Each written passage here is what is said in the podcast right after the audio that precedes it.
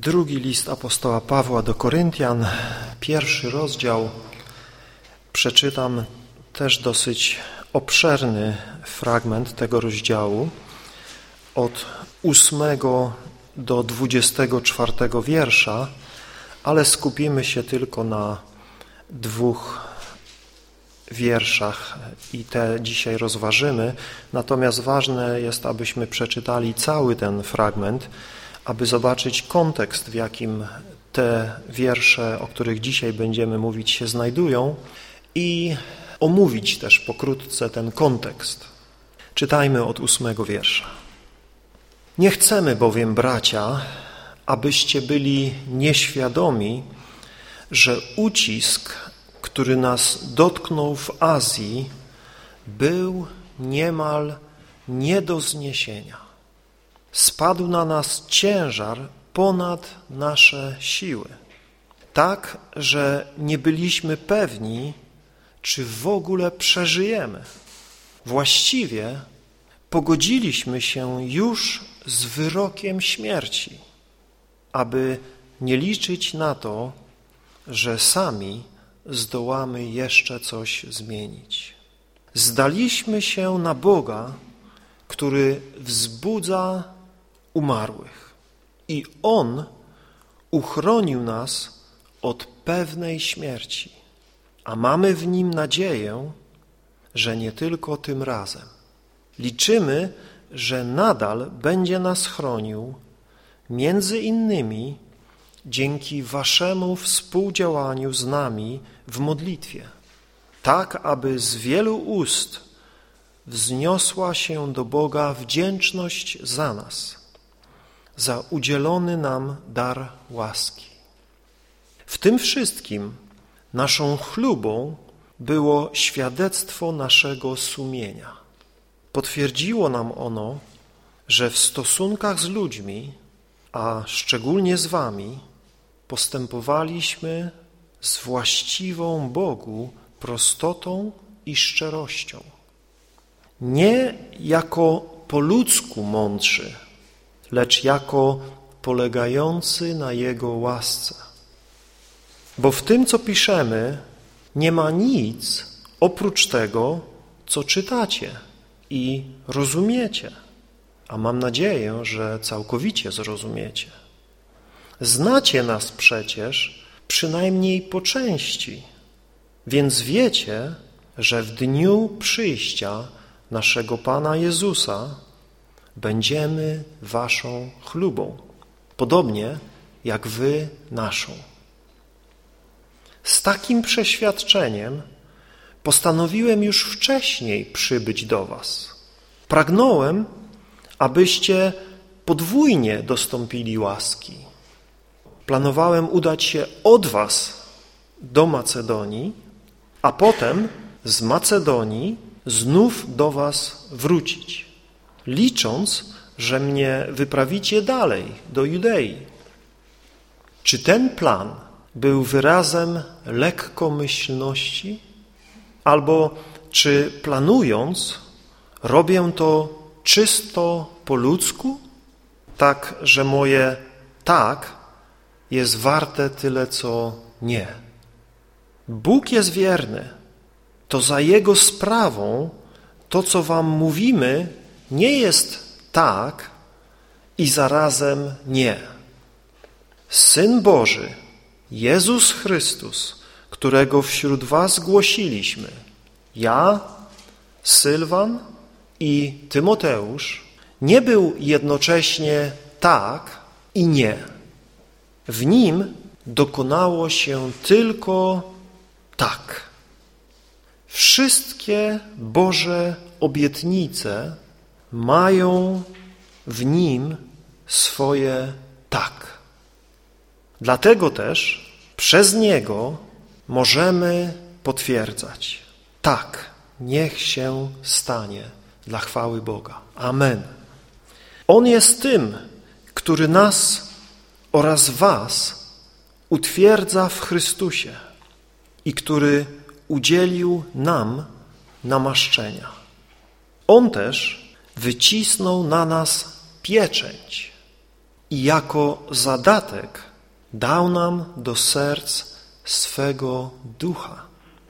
Ja zaś wzywam Boga na świadka mojej duszy, że nie przybyłem do Koryntu tylko dlatego, że chcę was oszczędzić. To prawda, że nie jesteśmy panami waszej wiary. Jesteśmy jednak współtwórcami waszej radości. Bo przecież oparliście swoje życie na wierze. I jeszcze cztery wiersze z drugiego rozdziału. Postanowiłem sobie natomiast nie przychodzić znów do was ze smutkiem, bo jeśli ja was zasmucam, kto ma mnie rozweselić? Liczyłem przecież na tych, których zasmuciłem. Właśnie po to napisałem wcześniej, aby po przybyciu nie doznać smutku ze strony tych, którzy powinni mnie cieszyć. Przekonany co do was, że moja radość jest radością was wszystkich. Pisałem bowiem do was pogrążony w zmartwieniach i przygnębieniu serca. Czyniłem to ze łzami, nie aby was zasmucić, ale dać wam poznać miłość, którą mam względem was i to niezmierną. Apostoł Paweł, jak widzieliśmy na początku tego rozdziału, uwielbia Boga za pociechę, jaką Bóg okazał mu w jego ciężkich próbach, które przechodził. Po tym dziękczynieniu za to, jak Bóg go zachował i wyratował i pocieszył i jak dzięki temu on może też pocieszać innych, Paweł zaczyna wyjaśniać Koryntianom swoje ostatnie plany podróży. Nie wiem, czy pamiętacie jeszcze, na końcu pierwszego rozdziału listu do Koryntian czytaliśmy jego zapowiedź, jego plany, jakie wtedy miał, gdy pisał pierwszy list. Mianowicie planował ich odwiedzić po podróży przez Macedonię. W pierwszym liście do Koryntian, 16 rozdziale od 5 do 7 wiersza Paweł mówi Przybędę zaś do was, kiedy przejdę Macedonię. Będę bowiem szedł przez Macedonię. A być może, zauważcie, być może zatrzymam się u was lub nawet przezimuję, żebyście mnie wyprawili, dokądkolwiek wyruszę. Nie chcę bowiem was teraz widzieć przejazdem, ale mam nadzieję, mam nadzieję pozostać z wami przez jakiś czas, jeśli Pan pozwoli. Zauważyliście? Pamiętacie, jak żeśmy ten fragment rozważali? Nazwałem go błogosławioną niepewnością. To, że apostoł Paweł był prowadzony przez Ducha Świętego, nie oznaczało, że wiedział wszystko jasno i wyraźnie, krok po kroku, tak jak niektórzy to przedstawiają dzisiaj. Pan mi powiedział, Pan mi pokazał, Pan mnie prowadzi, tak jakby wszystko mieli narysowane na mapce krok za krokiem. Apostoł Paweł takiego prowadzenia ducha najwyraźniej nie miał. Bóg go prowadził, Bóg go posyłał, ale wielu szczegółów nie znał. I dlatego, dzieląc się z Koryntianami o swoich zamiarach, które nie poczynił w ciele bez Boga, ale w modlitwie, zastrzegał się, mówiąc być może, mam nadzieję i w końcu, jeśli Pan pozwoli. Jednak z różnych, niezależnych od niego przyczyn Paweł musiał zmienić swoje plany podróży. I nie miał telefonu komórkowego, żeby zadzwonić do Koryntian i powiedzieć, słuchajcie, plany się zmieniły i tak dalej. W tamtym czasie nie było takiej komunikacji, jaką my dzisiaj mamy. Trzeba było wysyłać gońców z listami i to trwało, zanim oni doszli, przekazali list i sprawa się jakoś wyjaśniła.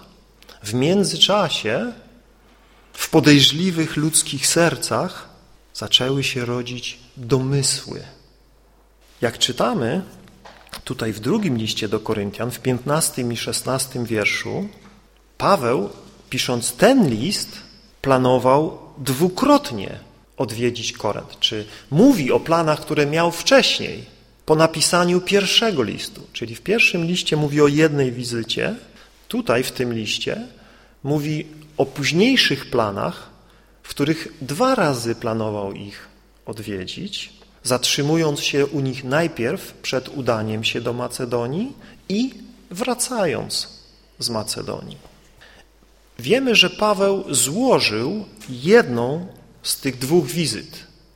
Pierwszą, idąc do Macedonii, ale wracając już do nich nie przyszedł, tak jak planował. Dlaczego?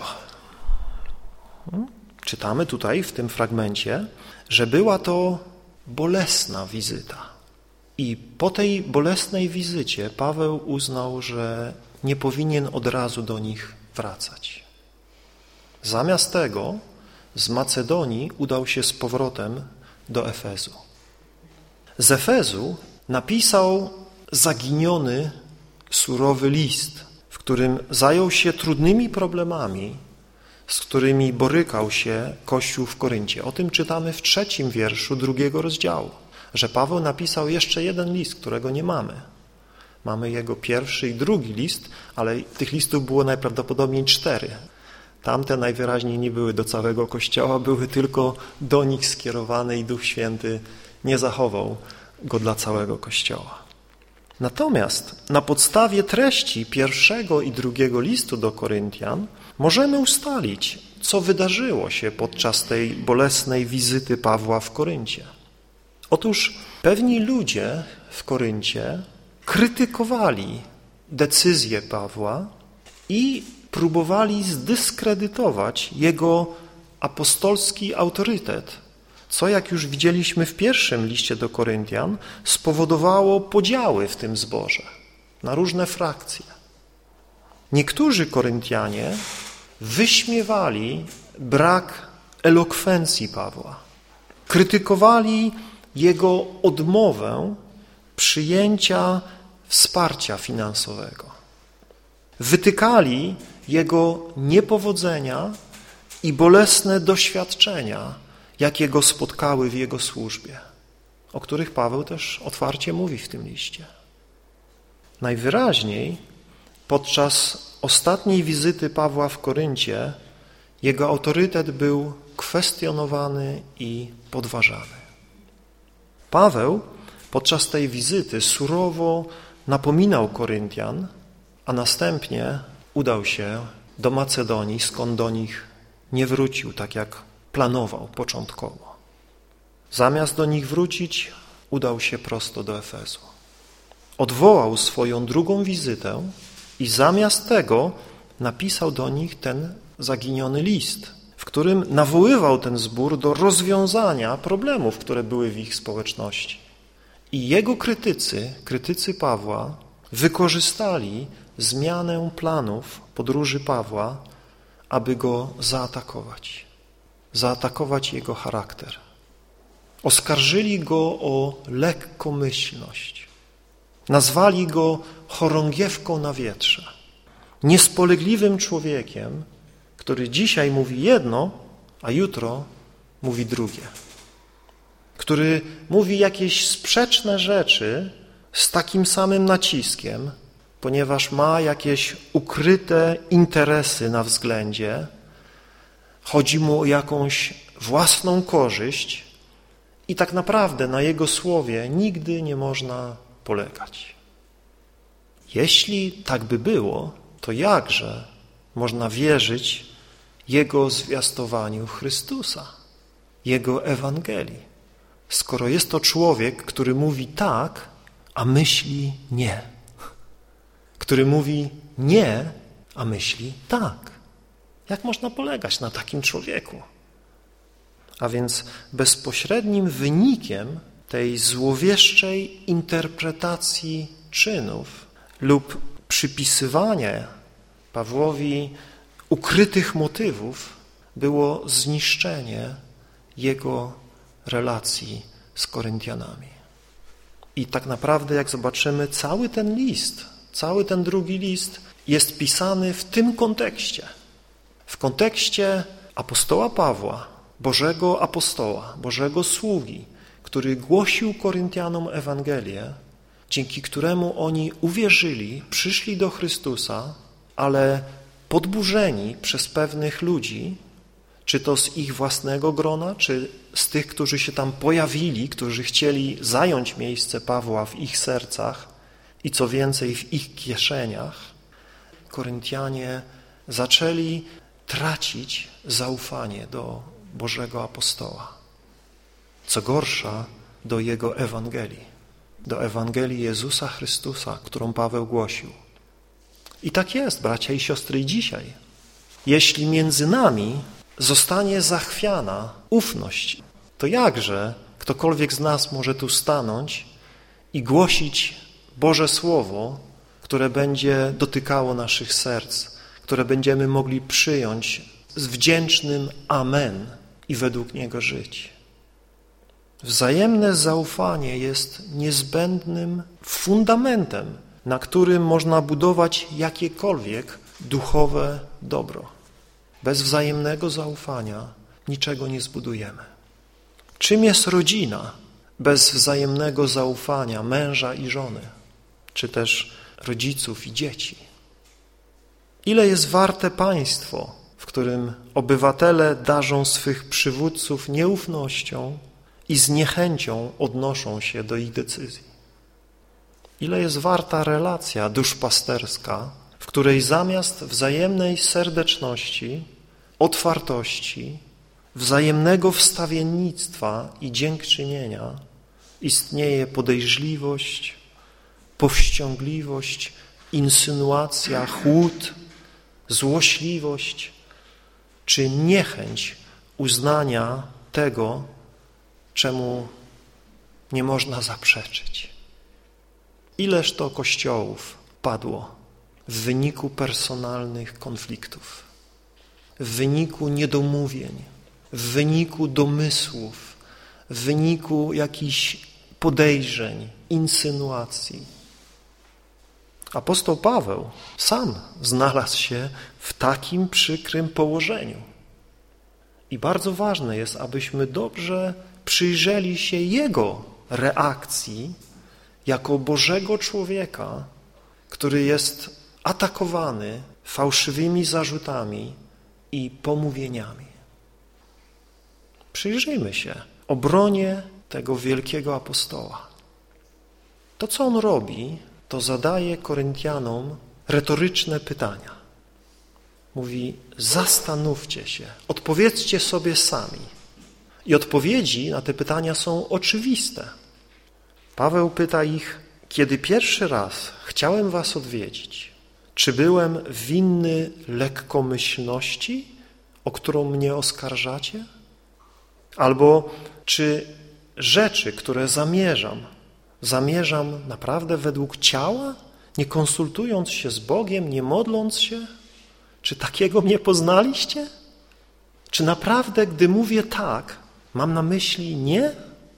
Czy widzicie w moim charakterze i w moim postępowaniu podstępnego, pozbawionego zasad polityka? Człowieka, który nie ma żadnych przekonań, nie ma sumienia? Człowieka, który kieruje się własnym zyskiem, egoizmem? Czy to we mnie widzieliście? Czy kiedy składam obietnicę albo oznajmiam intencje, to robię to z milczącym zastrzeżeniem, że mogą zostać odwołane, jeżeli okażą się dla mnie niewygodne? Czy przypuszczacie, że celowo reprezentuję siebie jako człowieka, który potwierdza i zaprzecza jednym tchem? Który składa obietnice i łamie je? Paweł mówi, przecież mnie znacie. Wiecie, jakie życie pośród was prowadziłem. Jakże możecie wierzyć w coś takiego? Cała moja relacja z wami, mówi Paweł, była zaprzeczeniem takich zarzutów, oskarżeń. ponieważ mówi Bóg, któremu służymy, jest wierny, to i my jako Jego słudzy musimy postępować w wierności. I nasze słowo do was nie jest jednocześnie tak i nie. Nie jest niespójne, niejednoznaczne, ani sprzeczne samo w sobie. Jest ono całkowicie zgodne z prawdą i spójne w sobie. Jeszcze raz spójrzmy na wiersze od 18 do 20. Paweł mówi, Bóg jest wierny. To za Jego sprawą. To, co wam mówimy, nie jest tak i zarazem nie. Syn Boży, Jezus Chrystus, którego wśród was głosiliśmy, ja, Sylwan i Tymoteusz, nie był jednocześnie tak i nie. W nim dokonało się tylko tak. Bo ile tylko jest obietnic Bożych, w nim mają swoje tak. Dlatego też przez Niego mówimy Amen dla chwały Boga. I na tych trzech wierszach się dzisiaj skupimy, a pozostałe elementy obrony Pawła spróbujemy rozpatrzyć w naszych kolejnych rozważaniach. Istnieją dwa powszechne, przeciwstawne sposoby patrzenia na Stary Testament, którym ta nauka apostolska przeczy. Po pierwsze, mamy grono zawiedzionych sceptyków, którzy twierdzą, że wiele Bożych obietnic zapisanych w Starym Testamencie nie zostało spełnionych i nigdy nie zostanie spełnionych. A więc Bóg coś obiecał, ale nie widzimy, żeby to spełnił. Jest to opinia wielu ludzi, którzy studiują Biblię jako literackie dzieło antyku, ale nie znają życia, które jest w tym słowie. Ani też nie widzą organicznego związku między Starym Testamentem a Nowym.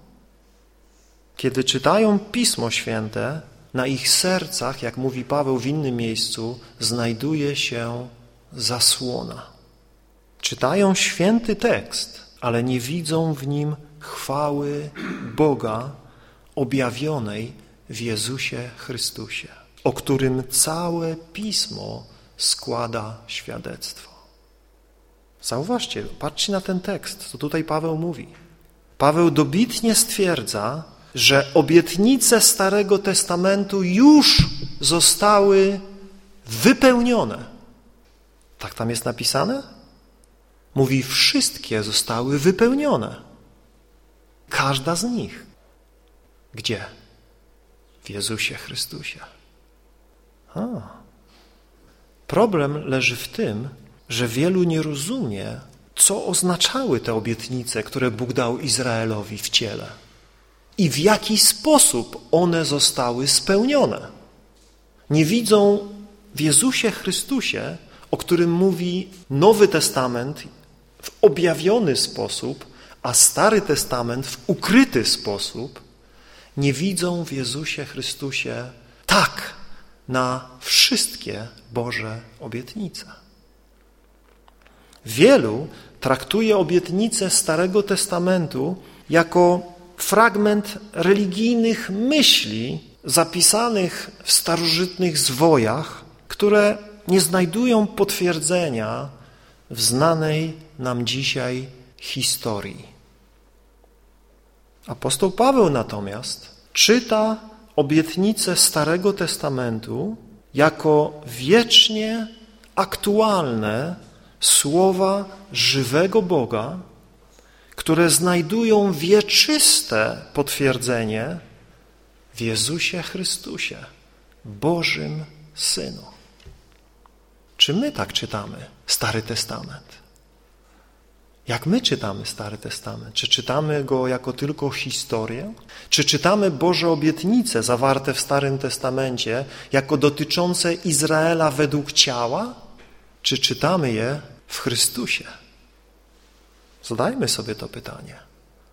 I wciąż je sobie zadawajmy, gdy sięgamy po natchniony tekst Starego Testamentu. Pan Jezus, kiedy brał ten tekst, mówił zarówno Mojżesz, psalmy i prorocy świadczą o mnie. I nauczał swoich uczniów ze wszystkich pism, co o nim było tam napisane. Czy my tak czytamy Stary Testament? Czy my tam widzimy Chrystusa? Czy widzimy Boże tak w Chrystusie na te rzeczy, które tam są przedstawione? Czy zamykamy się tylko w tej warstwie historycznej i czytając proroctwa czekamy na coś, co ma przyjść? Hmm. To jest ta druga opcja czytania Starego Testamentu. Ona jest bardzo popularna wśród protestantów, którzy mówią, że wiele z Bożych obietnic Starego Testamentu nie zostało jeszcze spełnionych i czekają na ich literalne, historyczne spełnienie w przyszłości.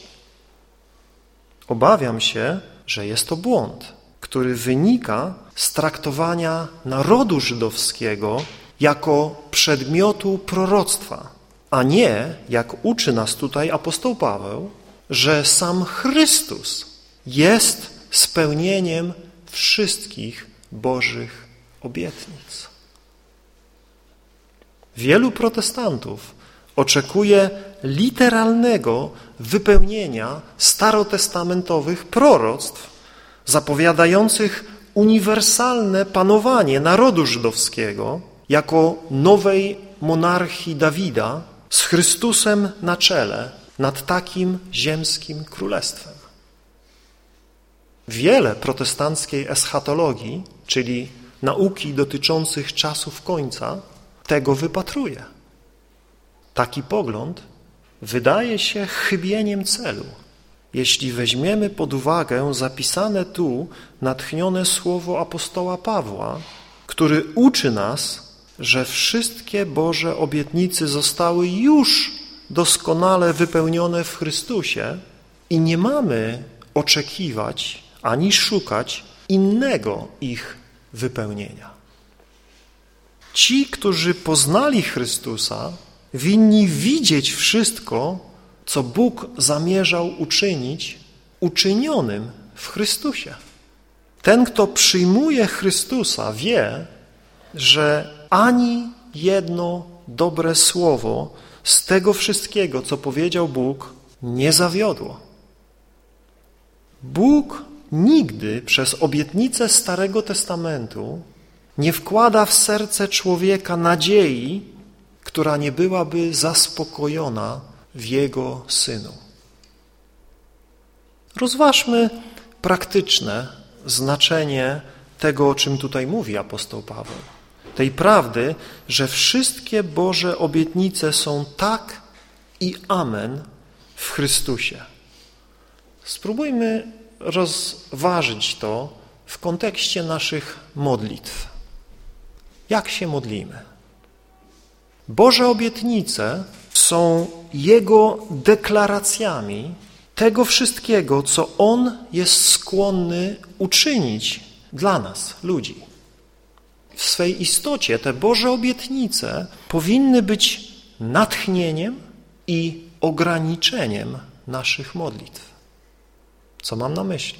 Mam na myśli to, że powinniśmy modlić się opierając się na Bożych obietnicach i na niczym innym. Nie powinniśmy modlić się o rzeczy, których Bóg nie obiecuje. Czy w ten sposób chcemy się modlić? Co to znaczy modlić się w imieniu Jezusa?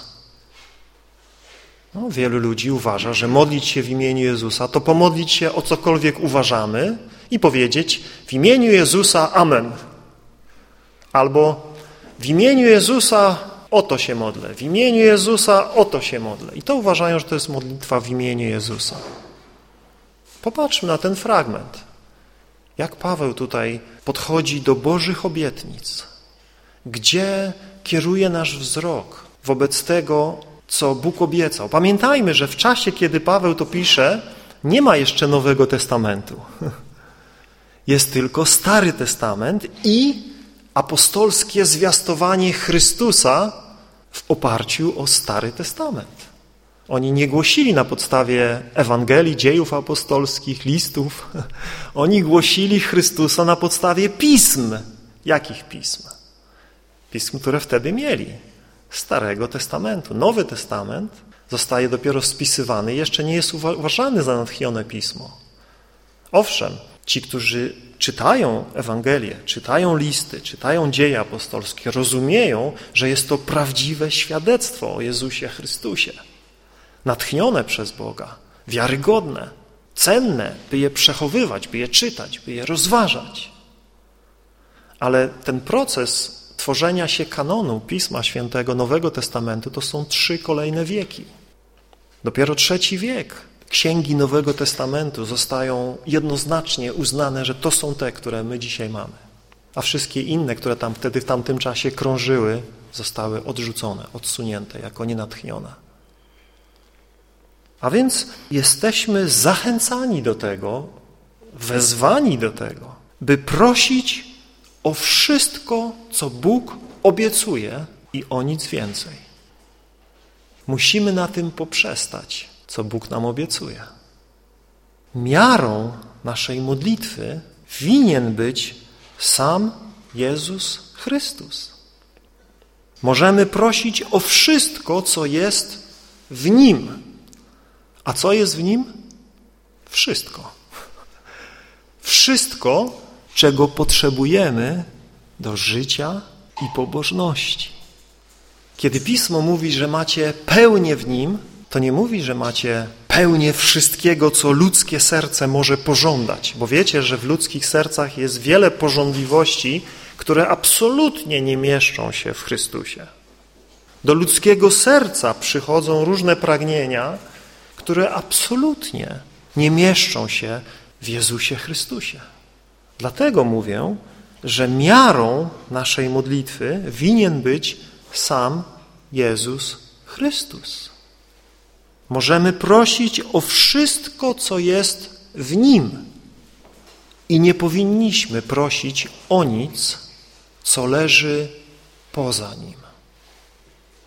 To jest coś, nad czym trzeba pomyśleć. To nie jest łatwe kazanie. Nie jest łatwe dla mnie i nie jest łatwe dla was. Ale jest ważne. To jest Boże Słowo, które apostoł Paweł kieruje do Koryntian, którzy wychodzą poza Chrystusa w swoim myśleniu i patrzą na Niego jako Bożego posłańca, oceniając Go w sposób cielesny, w sposób ludzki, nie rozumiejąc, że On reprezentuje, godnie reprezentuje Chrystusa. Jeśli uznamy, że tak jest, to powinno z jednej strony rozszerzyć nasze modlitwy w niektórych kierunkach, a z drugiej strony ograniczyć je w innych kierunkach. Możemy prosić Boga, aby dał nam czystość Chrystusa, Jego prostotę, Jego łagodność, Jego pokorę, Chrystusową wierność, posłuszeństwo, zwycięstwo nad grzechem, nad światem, nad szatanem. Czy pojmujemy ogrom tych rzeczy? Czy są one treścią naszej modlitwy? Czy jesteśmy świadomi ich wielkości, rozległości naszej prośby? Co więcej, możemy prosić o chwałę Chrystusa w nas, o moc Jego zmartwychwstania w nas, o Jego doskonałe życie w nas. Czy to są nasze cele w modlitwie, bracia, siostry? Czy o to się modlimy? Bóg obiecał nam to wszystko w Jezusie, naszym Panu. Czy obiecał cokolwiek innego, o co prosimy poza Chrystusem? Religijnie dodając w naszych modlitwach magiczny zwrot w imieniu Jezusa. To tak nie działa. Powiedzenie tylko słów w imieniu Jezusa nie czyni naszej modlitwy ani skuteczną, ani wiążącą dla Boga. Natomiast wszystko to, co widzimy w Jezusie, jest gwarancją Bożych obietnic dla nas. Modlitwa w imieniu Jezusa to modlitwa zgodna z wolą Boga objawioną w Jezusie. Modlitwa w oparciu o Boże obietnice, które znalazły swoje wypełnienie w Jezusie. Czy skupiamy nasz wzrok na Bożym Synu, jak On żył na tym świecie, pamiętając, że On sam jest miarą Bożych obietnic. Czy też prosimy, aby nasza pielgrzymka przez ten świat była wolna od tego wszystkiego, przez co musiał przechodzić Boży Syn. Czy Jezus nigdy się nie smucił?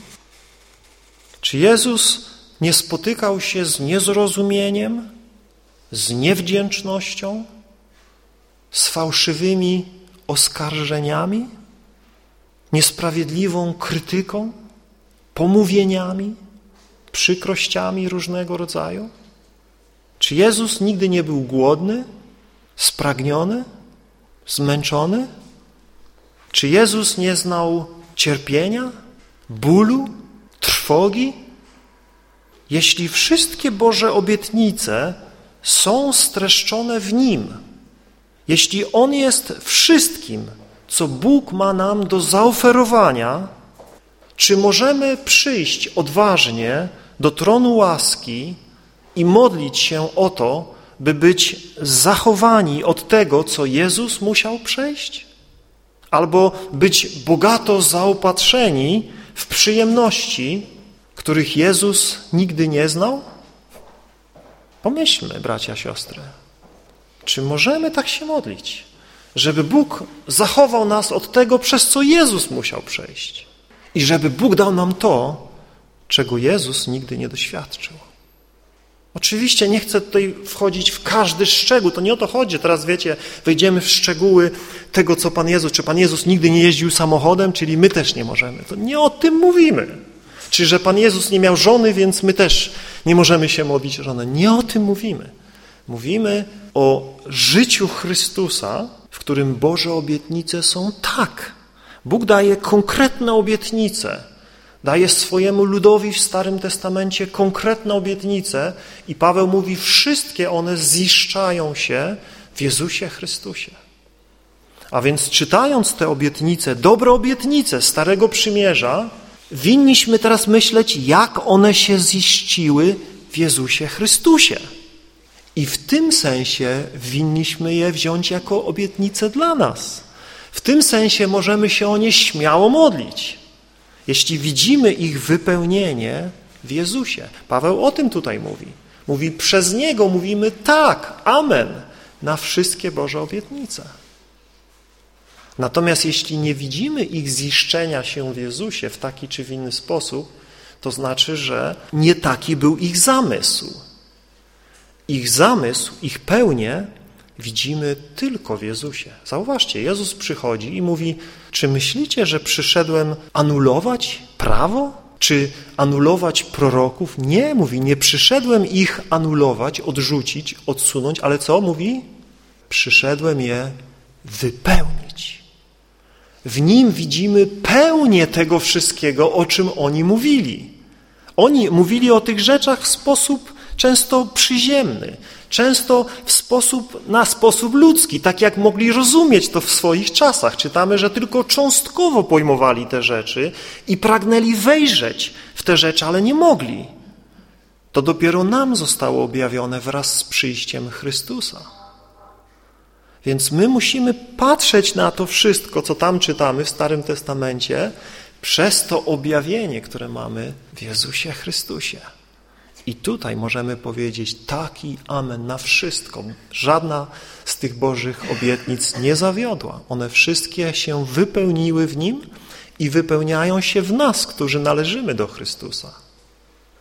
Owszem, są jeszcze obietnice, które oczekują wypełnienia w Jezusie Chrystusie, ponieważ to dzieło zbawienia, które On rozpoczął przychodząc tutaj, nie zakończyło się. Ono się w pewnym aspekcie zakończyło. To, co Jezus miał do zrobienia wtedy, zrobił. Ale czytamy, że przyjdzie znów.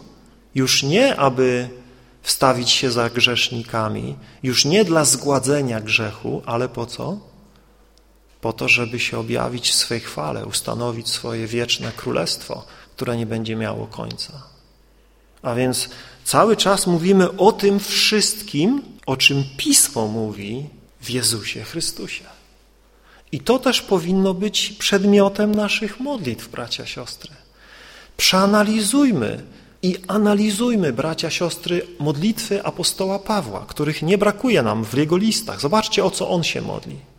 O jakie rzeczy on się modli dla siebie, o jakie rzeczy modli się dla tych, o których się modli i o co prosi, by się bracia, siostry o niego modlili. Niechaj to będzie pomocą w naszej modlitwie, bracia, siostry. My dzisiaj jesteśmy w tej tradycji zero pomocy modlitewnych. Po prostu co w sercu, to na widelcu. Tak się często modlimy. Jakże z tego wiele pokrywa się z treścią Bożego Słowa, a jakże wiele z tego płynie z naszego bycia w tym świecie, z naszych ziemskich, materialnych potrzeb. Jakże często nie różnimy się od pogan, którzy mówią, co będziemy jeść, co będziemy pić, w co się będziemy ubierać. I o to się modlimy. Panie daj jeść, Panie daj pić, Panie daj ciuchy, Panie daj mieszkanie, Panie daj, Panie daj, Panie daj. Te rzeczy, o które poganie się modlą. A Jezus co nam mówi? Królestwo Boże, Jego sprawiedliwość. O to się troszcie, o to zabiegajcie, a wszystko to inne będzie wam dodane. My mamy się skupić na tym, co jest Boże, na tym, co jest Chrystusowe na tym wszystkim, co widzimy w Nim, jako ziszczenie Bożych obietnic, a wszystko inne, Bóg wie, że potrzebujemy tych rzeczy. I to nie znaczy, że nie możemy się o nie pomodlić. Ale jeśli to jest wszystko, o co się modlimy, jeśli to jest priorytet naszej modlitwy, jeśli przeanalizując nasze modlitwy zobaczymy, że tam jest 90% doczesności, tej ziemskiej, zwykłej doczesności, o którą modlą się, mówię, wszyscy poganie, a jest tam jakiś tylko maleńki procent Chrystusa, Jego Królestwa, to gdzieś poważnie pobłądziliśmy. Gdzieś ulegliśmy duchowi tego świata w naszym myśleniu, co wyraża się w naszej modlitwie. Jeśli wszystkie Boże obietnice są streszczone w Jezusie, jeśli Jezus jest wszystkim, co Bóg ma nam do zaoferowania, to możemy podejść śmiało do tronu łaski, jeśli Jezus jest wszystkim dla nas, jeśli wierzymy, że On jest wystarczający. Obawiam się, że wiele modlitw pozostaje bez odpowiedzi, dlatego że są to modlitwy o rzeczy, które nie są zawarte w Bożych obietnicach. Modlitwy, by dostać to, czego Chrystus nie dostał, lub uniknąć tego, czego On nie uniknął. Jest tak wiele dobrych obietnic Boga, że nie sposób ich wszystkich nawet tutaj wymienić. A wszystkie one są pewne w Chrystusie. Kiedy nasze oczy są wpatrzone w Jezusa, On sam staje się treścią naszych modlitw. Pragnieniem naszego serca, ufam, jest, by znaleźć się w pełni w Jezusie. Nie jest tak, bracia, siostry? Czyż nie jest to nasze najgłębsze pragnienie, by być podobnym do Jezusa? Żeby nie żyć już naszym naturalnym życiem, ale żyć tym cudownym życiem Jezusa, które jest w nas przez wiarę, przez Ducha Świętego. Aby On mógł żyć we mnie i uczynić mnie tym, kim On jest. Czy nie uważamy, że gdy Bóg daje nam swojego Syna, daje nam wszystko i wszystko staje się nasze w Jezusie? W Jezusie jest pełnia. Wszystko, co moglibyśmy wziąć i wszystko, co Bóg może nam dać. Oby, kochani, Bóg dopomógł nam zobaczyć to i oby zmieniał nasze myślenie i abyśmy słyszeli to tutaj, gdy się zgromadzamy w naszych modlitwach. Jezus, który jest treścią naszej modlitwy, Jego dążenia, Jego piękno, Jego czystość, Jego moc, Jego zwycięstwo, Jego łaska. Powstańmy, kochani, do modlitwy. Kochany Panie, dziękujemy za Twoje słowo, które nas wciąż oświeca, wciąż koryguje, wciąż napomina, wciąż jakże go potrzebujemy. Czytaliśmy dziesiątki, może setki razy. Potrzebujemy go dzisiaj, tak jak potrzebowaliśmy dziesięć lat temu i rok i wczoraj. Potrzebujemy dzisiaj, by Twój Duch mówił do nas i aby to Słowo zmieniało nas, zmieniało nasze myślenie, zmieniało nasze pragnienia, zmieniało nasze dążenia, zmieniało nasze patrzenie na Ciebie i postrzeganie braci i sióstr, postrzeganie tego świata, postrzeganie grzechu. Jakże potrzebujemy, kochany Boże, mocy Twego Słowa, skutecznie działającego w naszych sercach, wzbudzających w nas te święte dążenia, tę ufność, że Jezus Chrystus jest Twoim ostatnim słowem, że w Nim mamy pełnię, w Nim mamy wszystko, wszystko, czego potrzebujemy do życia i pobożności i niczego w Nim nie brak.